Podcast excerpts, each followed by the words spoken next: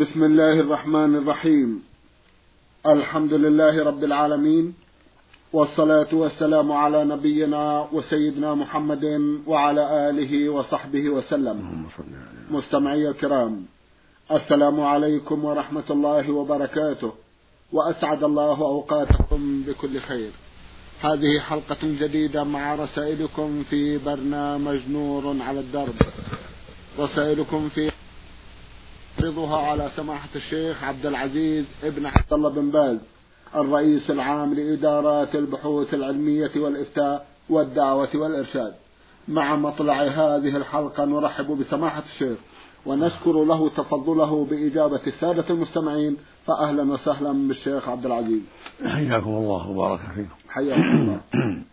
أولى رسائل هذه الحلقة رسالة وصلت إلى البرنامج من إحدى الأخوات المستمعات. اسمها أنداء كراسة فيما يبدو. تقول في أحد أسئلتها إن أمي قد أرضعت عمتي شقيقة والدي وعمتي في عمر يناهز السنة والنصف وبلغت عدد الرضعات المشبعات خمسا فما فوق فهل يحق لابن عمتي أن يتزوج بي أو لا. جزاكم الله خيرا. وإن حصل الزواج فهل الانفصال واجب مؤكد في هذه الحالة؟ أجيبوني أثابكم الله وجعلنا جميعا من عباده الصالحين. بسم الله الرحمن الرحيم. الحمد لله وصلى الله وسلم على رسول الله وعلى آله وأصحابه ومن اهتدى بهداه. أما بعد فإذا كان الواقع هو ما ذكرته السائلة وأن أمها أرضعت عمتها خمس رضعات أو أكثر فإن ابن العمة يكون ابن أخت وتكون العمة أختا لك ويكون ولد ويكون ولدها ابن أختك وأنت خالته. فالنكاح باطل حينئذ. إن كنت قد أصبت في السؤال. ولا بد من عرض الموضوع على المحكمة لديكم. إذا كانت الوالدة موجودة حتى يسألها الوالد عن حقيقة الرضاع أو تحضر عندي كانت في الرياض حتى أسألها. المقصود أن إذا كان الواقع وما ذكرت أن أمك أرضعت عمتك خمس رضعات فأكثر فإن فإنها تكون أختا لك ويكون ولدها ابن أختك وأنت خالته والنكاح باطل حينئذ لو نكحك. نعم. جزاكم الله خيرا. رسالة وصلت إلى البرنامج من الأردن وباعثها أحد الإخوة المستمعين يقول أبو سيف من الوادي الأخضر. يسأل ويقول هل يجوز أن أقرأ القرآن عن والدتي التي تعيش معي أو أحد من إخواني حيث أنها لا تقرأ ونحن نعيش في منطقة ريفية تكثر فيها أشغال النساء مما لا يعطيها الوقت الكافي إلى الاستماع إلى شريط من القرآن الكريم. أرجو أن توجهونا. جزاكم الله خيرا. القراءة عن الغير ليس فيها نص يدل على شرعيتها أو جوازها.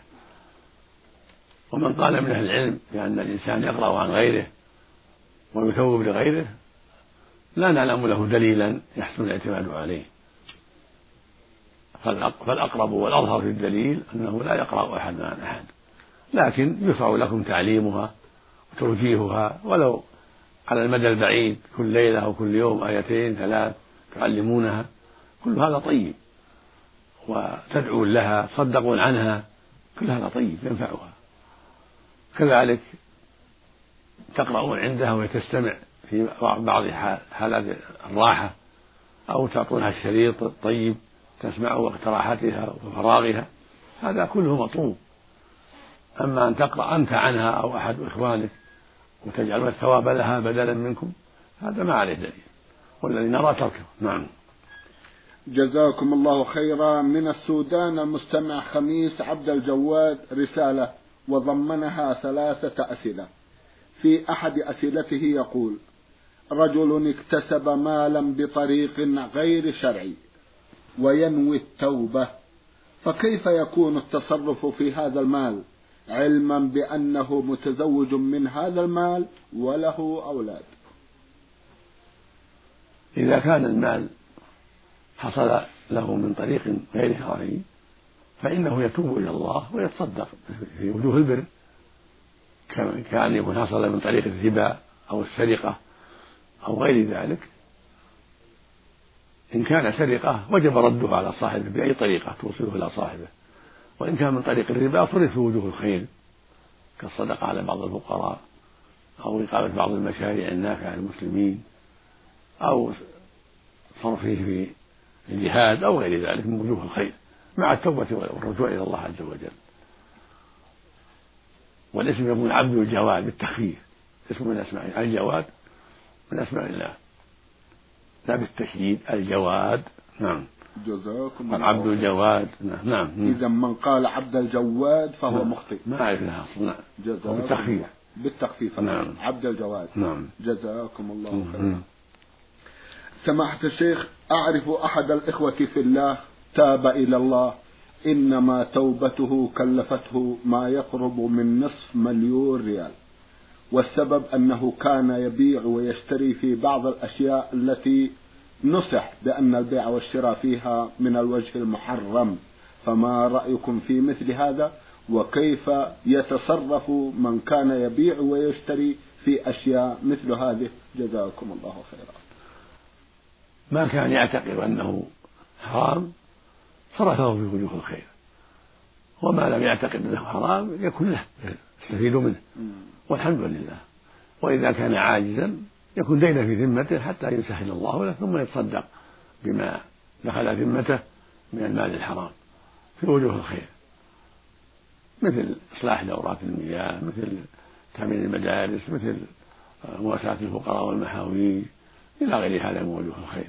لكن حسب طاقته. إذا كان معسرا ذهبت عليه الأموال وهو وحصلها من طرق غير طيبة ولكنها صرف فيها في مآكله ومشاربه وحاجاته. مع من التوبة إلى الله عز وجل أن أن يتصدق بها إذا عند تيسرها. وإذا لم يتيسر ذلك فالأمر واسع والحمد لله التوبة تجب ما قبلها. توبة النصوح الصادقة تجب ما قبلها. وإذا كان عن جهل يعفو الله عما سلف كما قال الله جل وعلا في الربا فمن جاءه موعظة من ربه فانتهى فله ما سلف وأمره إلى الله ومن عاد فأولئك أصحاب النار هم فيها خالدون. يقول سبحانه وأحل الله البيع وحرم الربا فمن جاءه موعظة من ربه فانتهى فله ما سلف وأمره إلى الله ومن عاد فأولئك أصحاب النار هم فيها خالدون. فإذا كان فعل ما فعل عن جهل ثم تاب إلى الله الله جل وعلا يعفو عما سلف نعم. جزاكم الله خيرا. لنفترض أن فلانا من الناس كان يبيع أشياء محرمة وحينئذ أراد أن يتوب. كيف يتصرف سماحة الشيخ في رأس المال وفي المكسب بوضوح؟ جزاكم الله خيرا. التوبة تجب ما قبلها فيما سلف. ما شاء الله. والشيء الحرام الموجود يتصدق به سواء عينا من النقود أو عينا من الأشياء الأخرى التي مثلا دخلت عليه بطريق غير شرعي. يتصدق في وجوه الخير. والله يعفو عما سلف سبحانه وتعالى. والتوبة تجب ما قبلها. والحمد لله. جزاكم الله. وإذا أكل ذلك لأنه دخل عليه جاهل به فاللي مضى يعفو الله عنه. والموجود يتصدق به. جزاكم الله خيرا. إذا كان رأس المال عينات سماحة الشيخ ثم أراد أن يتصرف في ثمنها هل يبيعها أم كيف يتصرف في تلك العينات مثلا؟ إذا كانت محرمة العينات نعم. إذا كانت دخلت عليه محرمة نعم. إن كانت سرقات تردها إلى أربابها. غير السرقة. فإن كان جاءت من طريق الربا مثلا فهذا يتصدق به وجوه الخير. يعني يلتمس الأغنياء الفقراء ويعطيهم تلك الأعيان أو يبيعها ويعطيهم ثمنها. نعم. إذا سيبقى لا مال له والحال ما ذكر. نعم. نعم. سيبقى لا مال له. أمواله كلها في تلك نعم. البضاعة المحرمة. ينتفع بها ينتفع بها حتى يغنيه الله عنها. ينتفع بها. نعم. ويتصدق كل ما استطاع تصدق نعم. حتى يتخلص منه حتى يتخلص. يتخلص منه جزاكم الله خيرا. ننتقل إلى السؤال الثاني من أسئلة المستمع خميس عبد الجواد. كما تفضلتم ووجهتمونا جزاكم الله خيرا. يقول رجل له زوجة ونصحها للصلاة عدة مرات ولم تجب لنصيحته علما بأنها لا تفقه شيئا من القرآن والسنة فما حكم ذلك في الإسلام جزاكم الله خيرا عليه يستمر في نصيحتها ويعلمها وعليه الاستمرار في النصيحة والتعليم نعم. نعم. ولا ييأس ولكن يكون بالكلام الطيب والأسلوب الحسن والرفق وشيئا شيئا قليلا قليلا حتى تعلم ما أوجب الله عليها نعم. وما حرم الله عليها. سبحانه وتعالى نعم. وموضوع الصلاة؟ نعم. يقول إنها لا تصلي. توبة. تتوب. التوبة تكفي إذا أبت أن تتوب كما يقول في السؤال. إيه؟ يقول إنها أبت أن تتوب. في إمكانه إذا كان له قدرة أن يؤدبها على ذلك حتى تستقيم يا الله. تصلي يا الله. كالزوج والأب والجد ونحو ذلك. نعم. والأخ الكبير نعم. مع الحرص عليها بالتوجيه والإرشاد والترغيب بالخير والتحذير من النار نعم. وله أن يؤدبها إذا استطاع. طيب. بضربات تمنعها من الباطل وتعينها على أداء الحق. طيب. إذا لو استخدم الضرب والهجر وما إلى ذلك. الذي يرى فيه المصلحة. نعم. يرى فيه المصلحة حتى تتم التوبة والعمل الصالح. جزاكم الله خيرا. إذا لا يقدم على الطلاق حتى يسلك هذه نعم. الطرق نعم. جزاكم الله خيرا. سؤاله الأخير يقول هل يجوز الزواج من بنت عم والدتي وما الحكم في ذلك؟ هل يجوز؟ الزواج من بنت عم والدتي. لا بأس بها بنت عم ولكن بنت عمه هو أقرب لا بأس بنكاح بنت العم. طيب. بنت عمه وبنت عم أبيه وبنت عم أمه لا حرج. لا لم يكن بينهما رضاعة نعم. جزاكم الله خيرا. أحد الإخوة المستمعين وقع في نهاية رسالته يقول الشمري يسأل عن تفسير جمع من الآيات القرآنية. أعوذ بالله من الشيطان الرجيم. قال الله تعالى أولى لك فأولى. ما معنى هذه الآية الكريمة؟ معناها التحريض والترهيب والحث على التوبة والرجوع إلى الله. وأن الواجب على المؤمن أن يبادر بالتوبة إلى الله والرجوع إليه فإن هذا أولى له من الاستمرار في باطله. نسأل الله السلامة. اللهم آمين. قوله تعالى مدهامتان. مدهامتان من من حسن تمام الخضرة والري. من ريها العظيم وما حصل فيها من تمام الري. مدهامة من شدة الخضرة كمال الخضرة كمال تمام الري. جزاكم فيه معنى نضختان نعم. منهم قال بعدها مدهامتان نعم. جزاكم الله خيرا.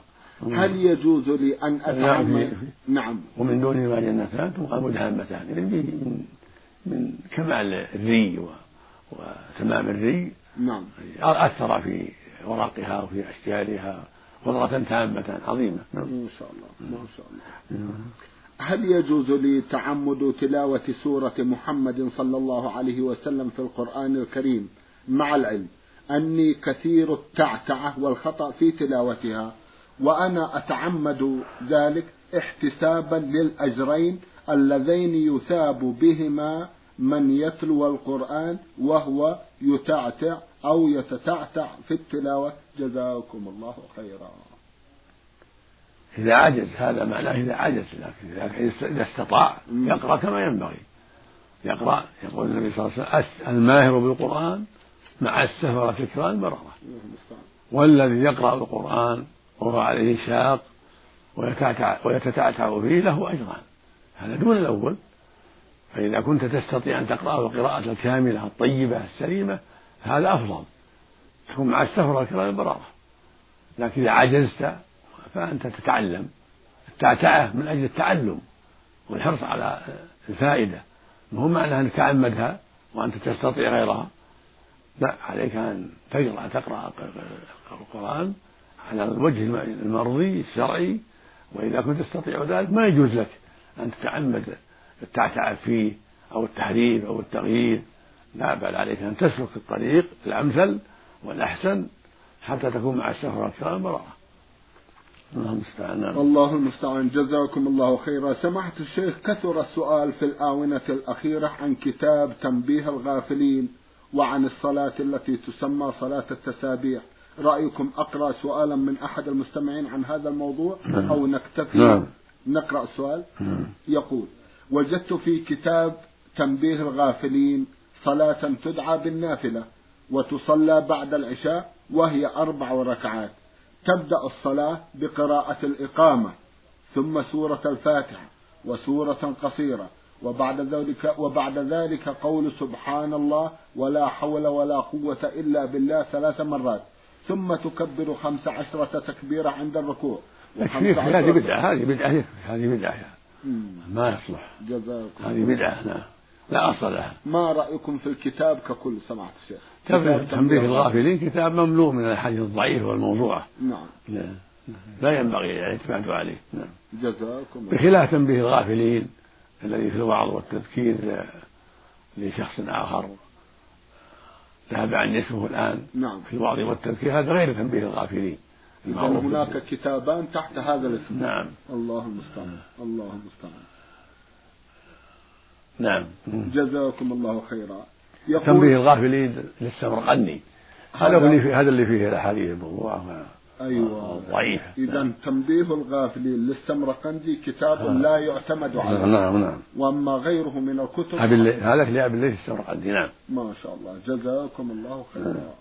يقول إني قد نذرت على نفسي أن أصوم عشرة أيام في شعبان وعشرة أيام في رجب وقد صمت العام الماضي وقال لي أحد الأقارب إنه لا أجر في هذا الصيام فهل هذا القول صحيح؟ علما بأني أصوم العاشوراء وال وأيام ويوم الوقوف. يقول إني قد نذرت على نفسي أن أصوم عشرة أيام في شعبان وعشرة أيام في رجب وقد صمت العام الماضي.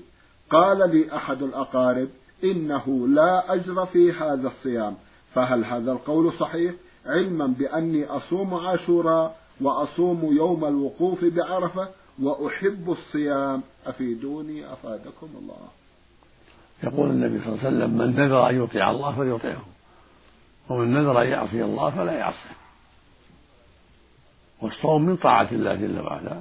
فإذا نذرت عشرة أيام من رجب أو غير رجب وعشرة من شعبان فلا بأس. عليك أن توفي بنذرك إلا إذا كانت العشرة نذرتها بعد النصف من شعبان فلا فلا يجوز. لأن الرسول صلى الله عليه وسلم نهى عن الصيام بعد النصف لما صام قبل. قال إذا انتصف شعبان فلا تصوموا. عليك كفارة يمين عن ذلك. أما إذا كنت نذرت عشرة من شعبان مطلقة أو من النصف الأول تصومها من النصف الأول. والحمد لله. ولا حرج في ذلك. بل هذا من نذور الطاعات. وهكذا صيام يوم عرفة سنة يوم التاسع من ذي الحجة لغير الحجاج سنة. وهكذا صوم عاشوراء وهو يوم العاشر من المحرم سنة. ويستحب يصوم قبله يوم أو بعده يوم. أو يصوم الثلاثة جميعا التاسع والعاشر والحادي عشر. لقول النبي صلى الله عليه وسلم خالفوا اليهود صوموا يوما قبله أو يوما بعده. وفي رواية أخرى صوموا يوما قبله ويوما بعده. هذا مشروع أو مستحب. نعم. جزاكم الله خيرا. سماحة الشيخ هذا الرجل الذي تصلى الذي تصدى لفتيا أخينا وقال إن هذا الصيام لا أجر فيه. ما هو توجيهكم له ولأمثاله ممن يفتي بغير علم؟ جزاكم الله خيرا. الواجب على كل مسلم وعلى كل طالب علم بالأخص أن يتقي الله وألا يفتي إلا بعلم. لأن الفتوى بغير علم شرها عظيم وعواقبها وخيمة. وذلك مخالف للنص القرآني في قوله جل وعلا قل إنما حرم ربي الفواحش. ما ظهر منها وبطن والإثم والبغي بغير الحق وأن تشركوا بالله ما لم ننزل به سلطانا وأن تقولوا على الله ما لا تعلمون. فجعل القول عليه بغير علم فوق مرتبة الشرك لما يترتب على القول على الله بغير علم من الشر العظيم والعواقب الوخيمة تحليل الحرام تحريم الحلال فيجب الحذر. وقال سبحانه وتعالى في سورة البقرة يا أيها الناس كلوا مما في حلالا طيبا ولا تتبعوا خطوات الشيطان إنه لكم عدو إنما يأمركم بالسوء والفحشاء وأن تقولوا على الله ما لا تعلمون. فجعل القول على الله بغير علم مما يأمر به الشيطان. الشيطان لا يأمر إلا بالشر والفساد. فيجب الحذر.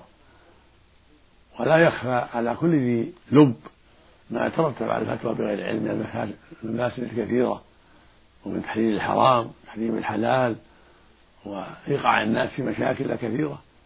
ولا حول ولا قوة إلا بالله. نعم. جزاكم الله خيرا ونفع بعلمكم وأحسن إليكم. يقول أخونا إنني قرأت في أحد الكتب أنه من يصلي الضحى ثنتي عشرة ركعة يبنى له قصر في الجنة.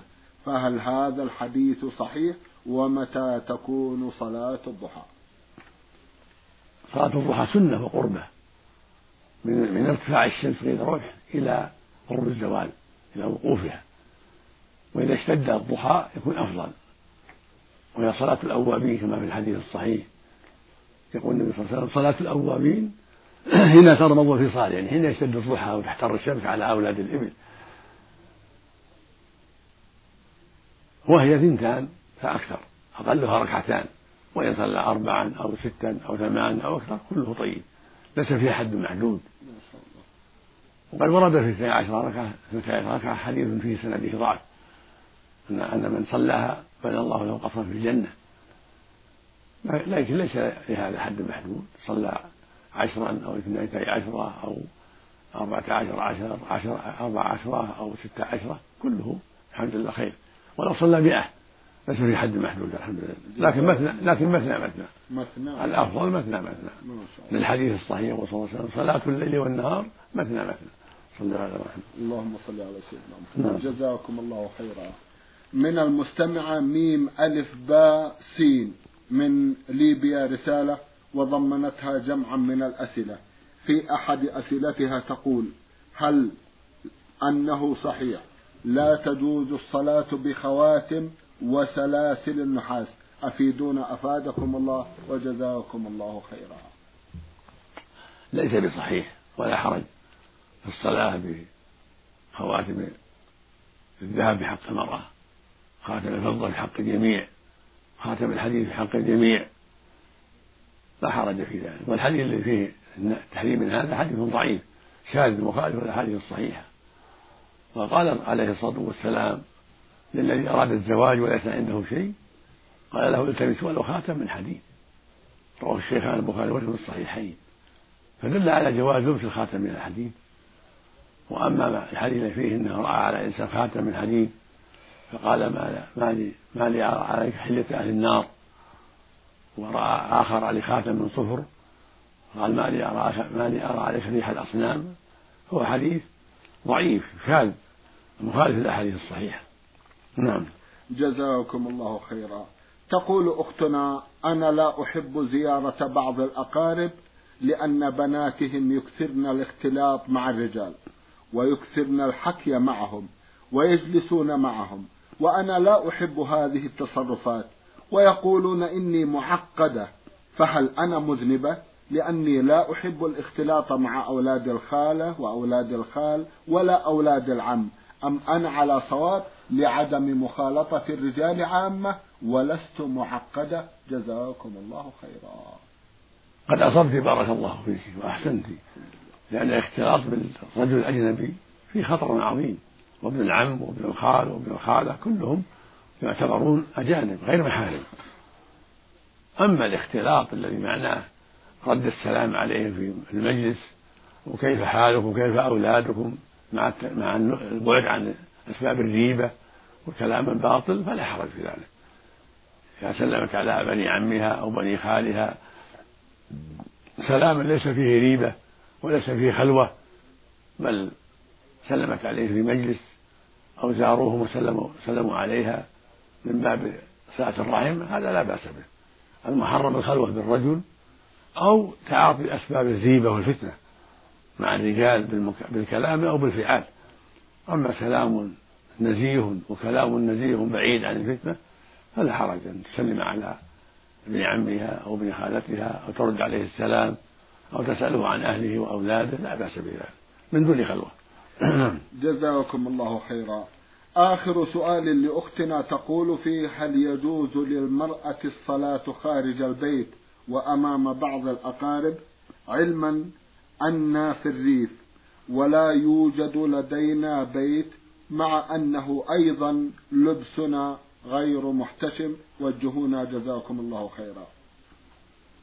إذا كانت الصلاة في بيت الأقارب أو بيت الناس زارتهم المرأة حضرت الصلاة تصلي عندهم لكن إذا كان حولها رجل تصلي في محل بعيد عن رؤية الرجل حتى لا يرى منها شيئا. ولا سيما إذا كانت ثيابه غير محتشمة يجب عليها أن تبتعد عن رؤية الرجال الأجانب سواء في بيتها أو في غير بيتها.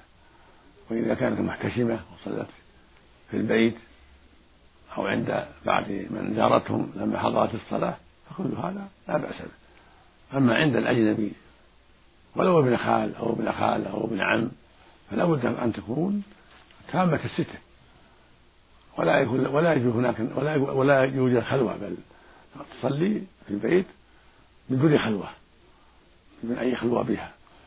نعم. جزاكم الله خيرا. من بريدة في القصيم المستمع حمد بن أحمد العياف رسالة وضمنها جمعا من الأسئلة. في أحد أسئلته يقول أديت فريضة الحج وأكملت الحج تماما ولله الحمد. وعند عودتي شعرت بأني لم أكمل الحج في الوجه المطلوب علما بأني أديت مناسك الحج والعمرة بالشكل المطلوب وجهوني حول هذه الخواطر. جزاكم الله خيرا. هذه خواطر من الشيطان فلا تلتفت إليها. والشكوك التي تقع بعد فراغ من العبادة لا يعول عليها ولا يلتفت إليها. وأنت بحمد الله قد أديت ما عليك وقد عرفت ذلك فهذه الشكوك والأوهام كلها من الشيطان فالواجب اطراحها وعدم الالتفات إليها. والتعوذ بالله من الشيطان الرجيم. نعم. جزاكم الله خيرا. يسأل سؤال شبيه بسؤال في حلقات مضت يقول هل الإنسان الذي هو غير مكلف والذي هو مختل الشعور هل يؤاخذ على تركه للفرائض والنوافل أم لا؟ جزاكم الله خيرا. إذا كان مختل الشعور لا يؤاخذ بشيء. يقول النبي صلى الله عليه وسلم على القلم وعن ثلاث عن النائم حتى يستيقظ والمجنون حتى يفيق والصغير حتى يبلغ. فالنائم لو تكلف في نومه بالسب والشتم ما يؤاخذ أو طلق ما يقع طلاق لعدم العقل. هكذا المجنون والمعتوه غير مضبوط العقل أو تكلف في حال جنونه في حال حضور الجنون والصرع كل هذا لا يلتفت إليه. وهكذا إذا كان معتوه ولو ما في جنون معتوه العقل. لكبر سنه أو لأن خلقه أصابه خلل في عقله لا يحسن التصرف فلا يؤخذ بشيء لأنه مرفوع عنه القلم وهكذا الصغير قبل أن يبلغ لا يؤاخذ وإنما يؤاخذ بعد البلوغ لكنه يعلم ويؤمر وينهى ويؤمر بالصلاة ويؤمر بالصيام إذا استطاع الصيام وينهى عن الفحش والكلام السيء ويؤدب على ذلك لكنه لا يؤخذ بذلك من جهة الرب عز وجل وإنما وليه يؤدبه ويعلمه حتى يعتاد الخير وحتى يتجنب الشر يقول النبي صلى الله عليه وسلم مروا أولادكم بالصلاة لسبع واضربوهم على لعشر حتى يعتادوا الخير حتى يتمرنوا عليه حتى يبتعدوا عن الشر. ولما أخذ الحسن أو الحسين رضي الله عنهما تمرة من الصدقة قال النبي صلى الله عليه وسلم للحسن دعها كخن كخن. دعها. فما علمت أنها لا تحل لنا الصدقة. هو صغير. الحسن بن سبع سنين وأشهر حين مات النبي صلى الله عليه وسلم. والحسين أقل من ذلك. فالحاصل أن تعليم الصبيان الخير وتحذيرهم من الشر أمر مطلوب. ولكن لا إثم عليهم لو ماتوا على ذلك. نعم. جزاكم الله خيرا. سماحة الشيخ في ختام هذا اللقاء أتوجه لكم بالشكر الجزيل. بعد شكر الله سبحانه وتعالى على تفضلكم بإجابة السادة المستمعين وآمل أن يتجدد اللقاء وأنتم على خير. اللهم آمين.